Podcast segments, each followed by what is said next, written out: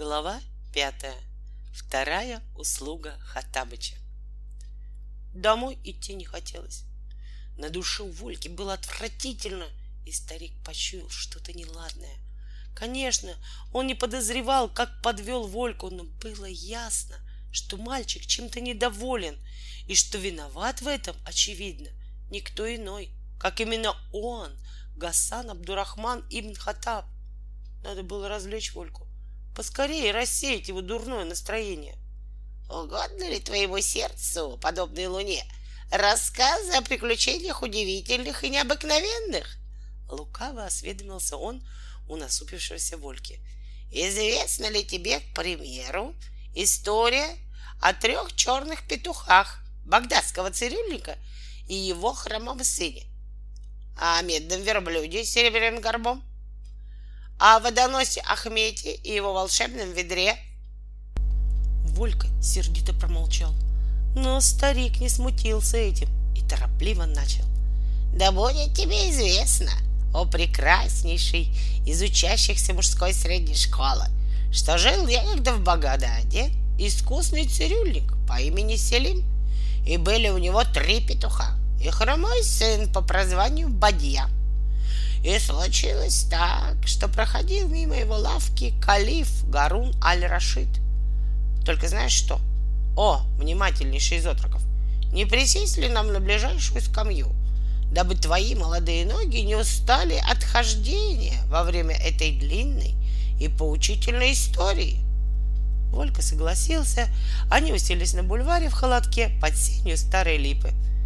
Битых три с половиной часа рассказывал Хаттабыч эту действительно весьма занимательную историю и закончил ее коварными словами.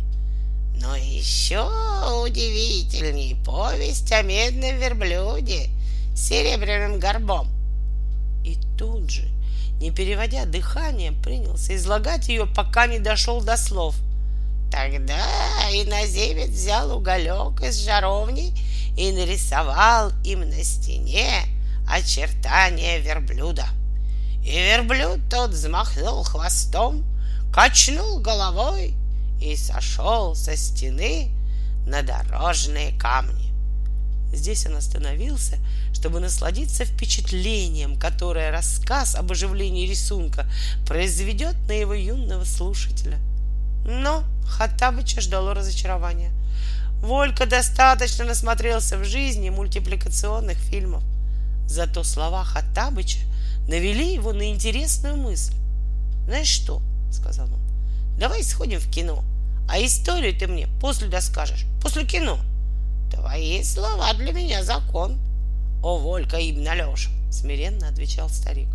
«Но скажи мне, сделай милость, что ты подразумеваешь под этим непонятным словом «кино»? Не баня ли это? Или, может быть, так у вас называется базар?» Где можно погулять и побеседовать со своими друзьями и знакомыми. Ну и ну, поразился Волька. Любой ребенок знает, что такое кино. Кино это... Тут он неопределенно поводил в воздухе рукой и добавил. Ну, в общем, придем, увидишь. Над кассой кинотеатра «Сатурн» висел плакат.